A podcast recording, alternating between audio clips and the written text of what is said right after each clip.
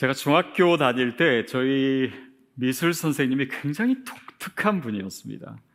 이분은 이렇게 그 목욕탕 갈 때 가지고 다니는 그런 비슷한 바구니에 생 양파를 넣어가지고 다니셨어요.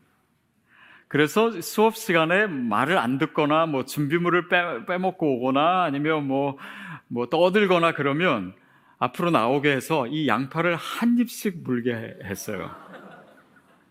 그러니까 그거를 물면서 막 찌그러지는 얼굴, 찡그러지는 얼굴 보면서 막 애들이 웃고 또 선생님은 어, 여자 선생님인데 이렇게 손가락 손가락 하나 까딱이지 않고 아이들을 통제하고 있다는 흐뭇함에 이렇게 미소 짓던 그 모습이 제가 기억이 나요. 근데 그런 좀 4차원적인 미술 선생님 덕분인지 아니면 뭐 제가 워낙 미술에 소질이 없어서도 그런데 어, 그 이후로 미술에 대해서 뭐 제가 특별히 관심을 가져본 적이 없습니다. 아, 근데 아까 시리즈 영상에서 잠깐 보셨듯이 어, 오늘부터 한 7주 동안 어, 미술에 대한 설교를 나누려고 해요. 제가 미술에 대한 조예가 깊어서가 아니고요.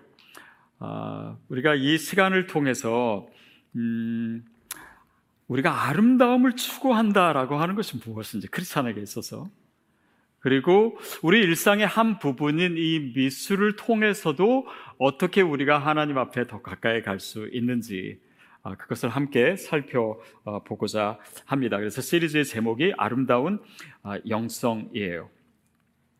자, 인간은 아름다움을 추구하는 존재입니다. 정말 찬란한 어, 태양이 떠오르는 것, 그것을 우리는 보기를 좋아하고 그리고 정말 붉은 노을 또 석양 그것을 보기 위해서 바닷가로 가기도 합니다. 또 정말 웅대하고 또 아름다운 자연을 보기 위해서 몇 시간씩 운전을 해서 가기도 하고 아니 비행기 타고 멀리 가서 그것을 보고자 하기도 해요. 또 그렇게 아름다움을 추구하고 또 아름다운 사람을 좋아하고 또 미술관에 돈을 내고 가기도 하고 자 그런데 크리스천에게 있어서 이 아름다움을 추구하는 것은 단지 어, 예쁜 것을 좋아하거나 아니면 그냥 이렇게 외모를 중요시하는 그런 외모 지상주의와는 다릅니다. 예로부터 어, 기독교 철학자들이 어, 계속해서 해왔던 말 중에 뭐가 있냐면 기독교 영성에 있어서 세 가지 필수적인 차원이 있는데 그것이 뭐냐면 선과 진리와 아름다움입니다. Goodness, Truth, beauty입니다. 그래서 이 세 가지는 사실은 하나님의 성품을 반영하는 것이기도 하고 또 인간이 계속해서 추구하는 것이기도 하고 또 하나님을 알아가는 데 있어서 우리가 반드시 추구해야 될 것이기도 해요. 그래서 피터 크리프트라고 하는 철학자는 이것에 대해서 이렇게 얘기하기도 합니다. 선, 진리, 아름다움은 우리가 영원히 질리지 않는 유일한 세 가지다. 계속해서 인간은 그것을 추구하기 때문에. 그런데 이 세 가지는요, 서로 긴밀하게 또한 연결되어 있습니다. 그래서 우리가 크리스찬으로서 아름다움을 얘기할 때 진리가 아니면서 다시 말하면 거짓을 추구하면서 아름답다라고 얘기할 수 없잖아요. 그리고 그것이 우리가 믿고 있는 이 복음에 근거한 것이고 하나님의 사랑을 발견하는 것이고 하나님의 아름다움에 어, 점점 더 가까이 가는 이 모든 것이 크리스찬의 미학이기 때문에 이 세 가지는 반드시 연결돼요. 그런 면에서 다른 일반적인 어, 미학과는 다르다라고 하는 것입니다. 자, 이렇게 기독교 영성에서 이 아름다움의 특징은요, 우리로 하여금 세 가지 중요한 결론에 도달하게 합니다. 그 첫 번째가 뭐냐면 하나님은 아름다운 분이시다라는 것입니다. 우리가 하나님의 아름다우심을 잘 처음부터 알지 못해요. 어, 우리가 눈으로 볼 수 없기 때문에. 그러나 하나님은요 모든 아름다움의 극치임을 저희가 믿습니다. 다윗의 시편 중에 이런 표현이 있습니다. 시편 27편 4절 우리 같이 한번 읽어 볼게요. 시작. 여호와께 바라는 한 가지 일 그것을 구하리니 곧 내가 내 평생에 여호와의 집에 살면서 여호와의 아름다움을 바라보며 그의 성전에서 사모하는 그것이라. 아, 내가 여호와께 바라는 것이 뭐냐면 여호와의 집에 살면서 여호와의 아름다움을 바라보며 그것을 사모한다. 라고 했을 때 여러분, 다윗이 사모하는 것이 어떤 아름다움인가요? 어떤 눈에 보이는 아름다움인가요? 아니요. 그가 사모하는 것은 궁극적으로 하나님이었습니다. 그러니까 그 하나님을 향한 그의 갈망이 오늘 그 아름다움을 추구하는 것으로 표현되고 있는 것이에요. 왜냐하면 하나님은요, 우리의 모든 아름다움의 원인입니다. 하나님은 아름다움의 극치예요. 하나님은 모든 아름다움의 창조주이십니다. 절대적인 아름다움의 기준이세요. 우리가 다 알 수 없는, 우리가 다 포착할 수 없는, 우리가 다 입으로 표현할 수 없는 그 아름다움이 그 모든 것이 하나님께 속해 있음을 우리는 믿습니다. 하나님 아름다우신 분이에요. 두 번째는 하나님이 만드신 그의 창조물, 피조물이 아름답다라고 하는 것이죠. 하나님이 아름다우신 분이시고 그의 아름다운 손길로 세상을 만드셨어요. 그 세상을 만드셨다라고 하는 것은 그냥 하나님과 전혀 상관없는 존재가 아니라 하나님의 아름다움을 부분적으로나마 또 하나님의 아름다움을 반영할 수 있는 존재들을 세상에 만드셨습니다. 그래서 그의 본성, 그의 아름다움이 우리 안에 스며들고 모든 피조물 가운데 있기 때문에 또한 세상은 아름다운 것이죠. 여러분, 사막의 밤에 별들을 보신 적 있습니까? 저수아 추리에서 별 보신 적 있나요? 아니면 데스웰리에서 보신 적 있나요? 아니면 뭐 하와이 뭐 그 어느 섬이죠? 마우이 섬인가? 하여튼 그런 이 특별히 별을 잘 볼 수 있는 그 곳에 가서 별을 보면요. 그 아름다움에 완전히 압도당합니다. 그렇죠? 그것은 우리의 언어로 어떻게 헤아릴 수가 없어요. 표현할 수가 없어요. 경외감이 듭니다. 그랜드 캐년에서 여러분 뭘 느끼셨는지 모르겠어요. 그랜드 캐년에서 가, 가면 왠지 그런 거 보면 그 웅장함과 그 아름다움에 막 찬양하고 싶어지지 않습니까? 막 예배 충동이 있지 않습니까? 그게 뭐예요? 이 자연의 아름다움이 하나님과 연결되어 있다는 것을 우리의 영이 느끼는 것입니다. 그래서 예수회 신부요 또 신학자였던 아, 존 네본이라고 하는 사람은 아, 이것을 이렇게 표현합니다. 같이 한번 읽을까요? 시작. 아름다움은 세상 속 하나님의 임재의 증거이다.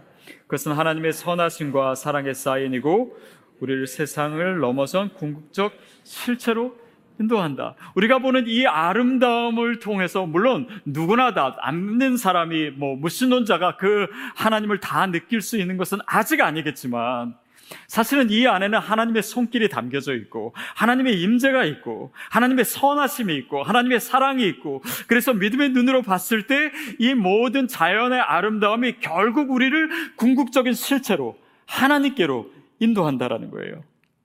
그것이 하나님이 이 세상을 만드신 증거이고 또 우리에게 주신 그 선하심과 아름다움과 그 사랑의 아, 증거라는 것을 자연을 통해서 봅니다. 자, 근데 세 번째. 여러분, 그 아름다운 창조물에 놀라지 마십시오. 바로 저와 여러분이 포함되어 있습니다. 별로 놀라지 않으시는 거 보니까는 이거 너무 당연하다고 생각하시는 거 아닌가요? 내가 원래 이쁜데 뭐. 근데 여러분, 하나님께서 모든 창조물 중에 으뜸으로 저와 여러분을 지으셨습니다. 그래서 우리가 아름다워요. 정말 하나님의 그 아름다움이 너무나 잘 반영된 존재가 우리들입니다. 그게 바로 오늘 본문 말씀이에요. 우리 다시 한번 읽을게요. 시작. 내가 주께 감사하옴은 나를 지으심이 심히 기묘하심이라. 주께서 하시는 일이 기이함을 내 영혼이 잘 아나이다. 아름다운 하나님께서 나를 지으셨어요. 그래서 내가 감사해요. 그의 지으심이 어떻게 표현합니까? 기묘하심이라. 주님이 하시는 일의 기이함을 내 영혼이 잘 아나이다. 주님께서 나를 만드시고 나를 이 모양으로 또 내 인생 자체가 너무 주님 앞에 아름답다고 고백하는 거예요. 이것을 영어 성경에서는 NIV에서는 이렇게 표현합니다. I praise you because I am fearfully and wonderfully made. 이걸 어떻게 번역할까요? 겁나게 아름답게 만드셨다. 너무 놀랍게 나를 만드셨다. 그리고 your works are so beautiful, wonderful. 너무 놀래. 뭘 보면서요? 자기 자신을 보면서. 여러분, 여러분 거울을 보시면서 날마다 그렇게 고백할 수 있게 되길 바래요. Your works are so beautiful, wonderful. 너무 감사합니다. 주님께서 나를 만드신 것이 너무 기이합니다. 그 경탄의 연속이 우리의 고백이 되기를 바랍니다. 지금 그렇게 이 시편 기자가 고백하고 아, 있는 거예요. 근데 여러분 중에서는 혹시 하나님이 정말 나를 아름답게 만드셨다고? 내가 이런데? 내가 늙었는데? 내가 이렇게 배가 남았는데? 아니면 내 인생을 보니 이런 어렵고 힘들고 또 망가진 내 모습이 있는데 하나님이 정말 나를 아름답게 만드셨다고? 거기에 대해서 어, 질문하는 분이 있을 수 있습니다. 근데 우리가 우리 자신의 아름다움을 보는 것이 참 중요해요. 왜냐하면 우리가 어, 먼저 하나님의 아름다움을 보기 전에요. 우리가 안으로 들어가고 예수를 믿게 되고 믿음을 갖게 되면 먼저 그 복음 안에서 내가 아름답게 지어지고 내가 하나님 앞에 소중한 존재라는 것을 깨닫게 되는 것으로부터 시작됩니다. 그리고 내가 그렇게 아름다운 존재이고 하나님의 자녀이고 하나님의 소중하고 아, 그런 존재라고 하는 것을 알게 되므로 다른 사람들이 아름답게 보이기 시작해요. 그리고 이 모든 일을 행하시고 우리에게 아들 예수 그리스도를 주신 그 하나님의 아름다움에 점점 더 빠져들기 시작하는 것이 우리의 믿음의 여정입니다. 그래서 내가 아름답다라는 것을 볼 수 있는 것. 이것이 우리의 신앙에 참 중요해요.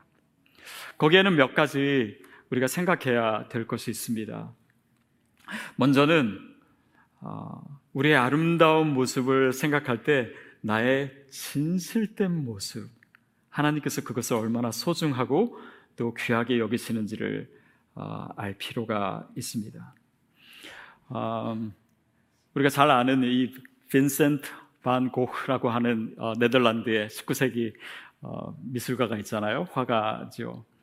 근데 정말 위대한 작품, 아름다운 작품을 많이 남겼는데 사실 그의 인생을 보면 어, 뜻밖의 이 망가진 구석이 많습니다. 고통받는 영혼이었어요. 그는 우울증과 극심한 우울증과 어, 편집증을 앓고 있었습니다. 그리고 그로 인해서 어, 잦은 소동이 있었대요.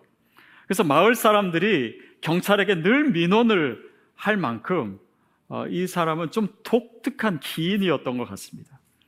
아, 그가 정신병원에 들어가기 전에 어떤 일이 있었냐면 그와 룸메이트였던 굉장히 유명한 화가죠. 폴 고갱과 같이 어, 지내고 있었는데 늘 싸우는 거예요. 막 때로는 폭력을 휘두르고. 그래서 결국은 그 고갱이 떠나지 않습니까? 근데 그거, 그 상황 속에서 또 이 사람이 우울증도 있고 뭐 어떤 정신병 적인 질병이 있었는지 모르겠지만 자기 귀를 잘라요. 그래서 그거를 매춘부에게 갖다 줍니다. 그러니까 이런 좀 기이한 소동이 있었고 그 소문이 갑자기 또 마을에 어, 순식간에 퍼지게 되고 그러면서 어, 이제 자기 집에서도 쫓겨나게 되고 정신병원에 들어가게 되죠. 그런데 그 정신병에 들어 정신병원에 들어가서요 이 사람은 계속해서 그림을 그립니다. 그의 인생의 위대한 작품들이요 대부분 어, 이 정신병원에 있을 때 그린 것이 많아요. 우리가 잘 아는 뭐 The Starry Night 그러니까 뭐 별이 빛나는 밤에 뭐 이것도 그 병원에서 어, 그린 거고요. 근데 특히 그가 어, 그의 인생에서 자기 자신을 그린 그림, 그러니까 자화상이 한 40여 개가 된대요. 근데 그 자화상 중에 가장 유명한 그림 중에 그가 정신병원일 때 그린 그림이 어, 제가 오늘 보여드리는 이 두 그림입니다. 어, 그러니까 귀에 붕대를 하고 있는 자화상이죠. 그러니까 뭐 개념상은 뭐 특별히 두 가지 다른 것이 없는데 이제 파이프를 물고 있는가 안 물고 있는가 요것만 차이인 것 같아요. 자, 근데 이 그림을 보면은 사실은 어, 그가 이제 고흐가 죽기 전에 몇 달 전에 그린 그림들이거든요. 잘 보십시오. 굉장히 슬퍼 보여요. 그리고 그의 눈에 초점이 없어 보이고 허공을 쳐다보는 듯 합니다. 또 그 표정 안에는 상실감, 상처, 불안, 이런 것들이 나와 있고, 이런 붕대를 통해서는 자기에게 정말 굴욕적인 사건을 부인하거나 숨기지 않고 그것을 그냥 있는 모습 그대로 드러내고 있어요. 굉장히 솔직하고 굉장히 사실적인 그림입니다. 왜냐하면 자화상에 있어서 가장 필요하고 중요한 것은 자기의 있는 모습을 그리는 거잖아요. 물론 더 멋있게 그릴 수 있습니다. 뭐 코를 더 높게 만들 수도 있고 더 뭐 실제보다 더 다른 모습을 그릴 수 있어요. 그러나 자화상으로서의 진정성은 내 자신의 모습을 있는 모습, 그 상황과 그 감정과 그것을 모든 표정과 그림과 붓끝에 담아서 드러내는 것이었습니다. 그러니까 이 그림은요, 사실 우리 자신을 돌아보게 해요. 우리 자신은 뭔가 나에게 없는 것을 좀 드러내고 싶어 하고, 또 되도록이면 그냥 잘 보이고 싶고, 또 내 내면은 부끄러운 것은 감추려고 하고, 내 감정도 숨기려고 하고, 내 내면 안에 그 시면의 안에 있는 그 상처와 또 이 수치감들은 철저하게 감추려고 할 때가 많습니다. 그러다 보니 도움이 필요한데 그것을 드러내지 않는 거예요. 또 내 상처를 싸맬 붕대가 필요한데 나는 의사가 필요하고 나에겐 병원이 필요한데 그 도움을 받을 그 부분을 우리는 감추게 되는 것입니다. 더 나아가서 정말 우리의 삶에 하나님의 손길이 필요한데 그 부분을 우리가 애써 감추려고 하는 그런 인간의 모습에 대해서 고은은 우리에게 뭔가를 지금 계속해서 얘기하고 있는 것이에요. 그래서 고의 어떤 그런 정서적, 관계적, 영적 빈곤함을 드러내고 있는 이 그림은 지금은 가격을 헤아릴 수 없는 어, 소중한 또 위대한 작품이 된 것입니다. 얼룩진 모습 그대로, 상처받은 모습 그대로, 그 있는 모습 그대로 보여줬다라고 하는 것은 인간의 실존에 있어서 너무나 중요한 것을 얘기합니다. 왜냐하면 우리가 하나님 앞에 나아갈 때 많은 분들이 내 영혼의 문제, 내 인생의 문제, 내 죽음의 문제를 해결하지 못하면서 그 중요한 문제에 대해서 침묵해요. 아예 생각을 하지 않으려고 합니다. 아니면 내가 가지고 있는 그냥 몇 가지 지식으로 그것을 포장하려고 해. 아니에요. 우리의 영혼의 문제, 그 아픈 부분, 우리가 해결할 수 없는 그 깊은 시면에 있는 부분을 가지고 주님 앞에 나가야 됩니다. 어떻게 나가야 됩니까? 우리의 죄인된 모습 그대로. 우리의 죄로 인해서 어쩔 수 없는 이 비참한 모습을 주님 앞에 드러내는 것을 통해서 우리가 그 구원의 손길 가운데 나아갈 수 있는데 아직도 많은 분들이 어쩌면 이 자리에 있는 분들 중에서도 주님 앞에 그 죄인된 모습을 철저하게 고백하지 못하고 있는 분이 있다면 오늘 하나님께서 우리가 그 모습 그대로, 죄인된 모습 그대로, 상처받은 모습 그대로, 망가진 모습 그대로 주님 앞에 나와서 주님의 도움과 주님의 구원을 구하는 그 모습을 가장 아름답게 보신다는 것을 기억하십시오. 그것이 크리스찬이 가져야 될 너무나 중요한 아름다움입니다. 세상이 볼 수 없는, 세상이 얘기하지 않는 아름다움이에요. 헨리 나운의 어, 탕자의 귀향이라고 하는 책에 이런 표현이 있습니다. 우리의 망가짐에는 오직 그 망가짐을 둘러싼 극률에서 오는 아름다움밖에 없다. 이 말의 의미를 생각해 봤습니다. 우리의 망가짐 자체는 사실 뭐 굳이 아름답다라고 얘기하기 어려울 거예요. 근데 그 주변에 그 망가진 모습으로 말미암아 그 상처받은 모습으로 말미암아 그 옆에 생기는 스토리들이 있습니다. 긍휼이 생길 수 있어요. 사랑이 생길 수 있습니다. 그것을 품어주는 이야기가 있을 수 있어요. 그런 이야기들이 그 망가짐을 드러내지 않고는 있을 수 없는 것처럼 하나님의 사랑의 이야기도 복음의 이야기도 우리의 죄를 주님께 고백하고 우리의 허물을 주님 앞에 내보이며 나아갈 때 하나님 여기에 도움이 필요합니다. 여기에 구원이 필요합니다. 나에게 주님 긍휼을 베풀어 주세요. 그 가운데 복음의 아름다운 이야기가 시작되는 것이에요. 그래서 하나님이 우리의 상처와 우리의 망가짐을 어떤 눈으로 보실까를 한번 생각해 보십시오. 그것을 우리를 정죄하거나 우리를 판단하거나 우리를 지옥에 보내시는 것이 아니라 우리에게 그의 아들이 필요함을 주님께서는 보셨습니다. 그리고 그 아들을 우리에게 주셨어요. 그것이 주님의 시선입니다. 그리고 그것이 주님께서 우리에게 보여주신 아름다움이기도 합니다. 두 번째는 우리 자신을 아름답게 보는 데 있어서 필요한 시각이요. 어, 종말론적인 시각이 필요합니다. 다시 말하면 어, 우리의 삶을 우리의 인생을 입체적으로 볼 수 있는 하나님의 시각이지요. 하나님이 아브라함에게 약속을 하셨습니다. 너의 조, 어, 자손들이 별과 같이 많을 것이다. 이 땅이 모래알 같이 많을 것이다. 라고 그냥 얘기만 하신 것이 아니라요. 그에게 시청각으로 보여주십니다. 어떻게 하셨지요? 밤하늘의 별을 보게 하셨어요. 정말 아름다운 광경을 보게 하심으로 하나님께서 너희 자손이 이와 같을 것이다 약속하셨어요. 다시 말하면 하나님의 약속은요, 아름다움과 연결됩니다.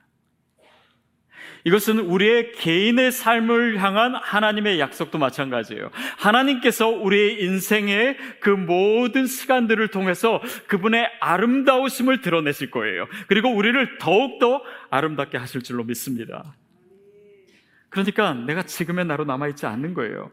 하나님은 이미 그냥 우리의 자신의 지금 모습, 상처받은 모습, 지금의 그 허물이 많은 모습, 망가진 모습만으로 보고 계신 것이 아니라요. 우리가 되어질 모습을 이미 보고 계세요.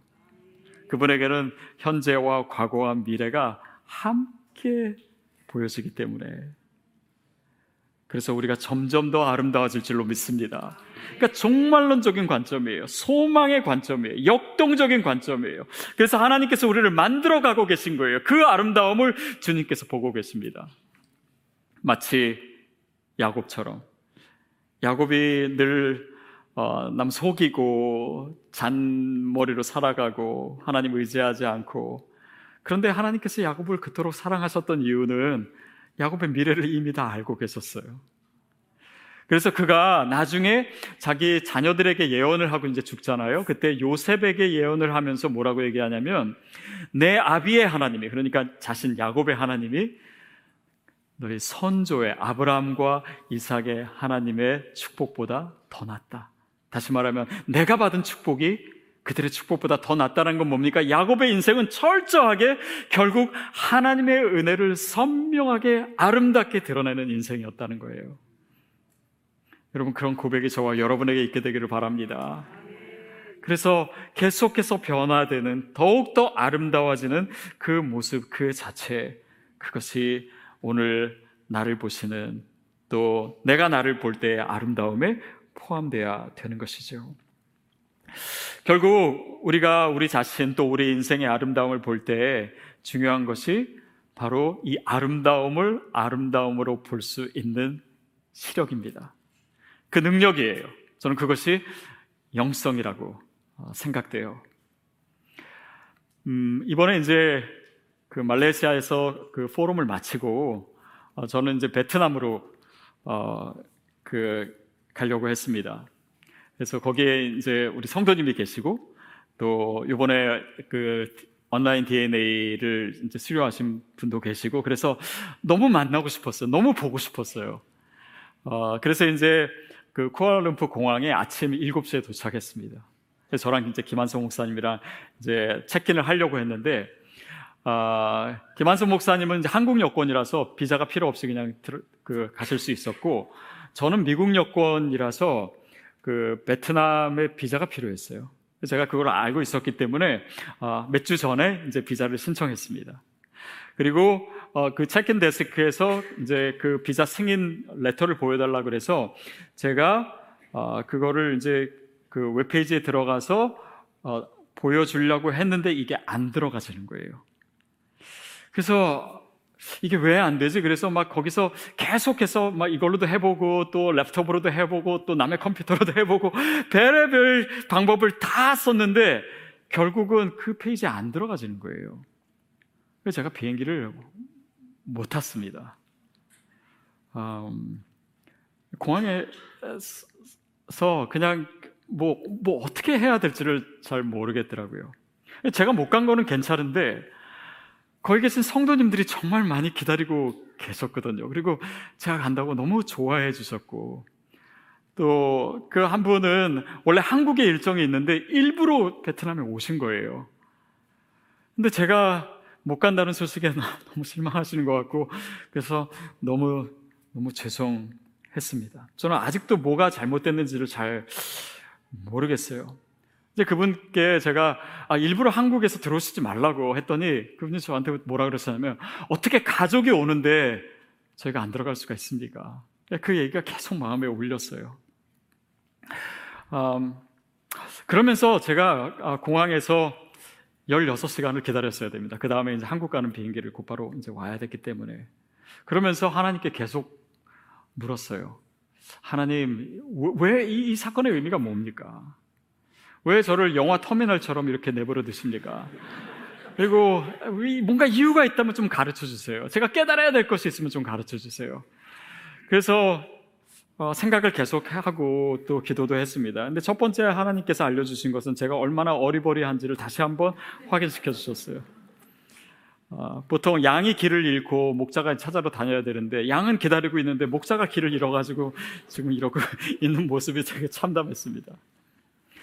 근데 또 한 가지 제가 느끼고 깨닫게 된 것은요.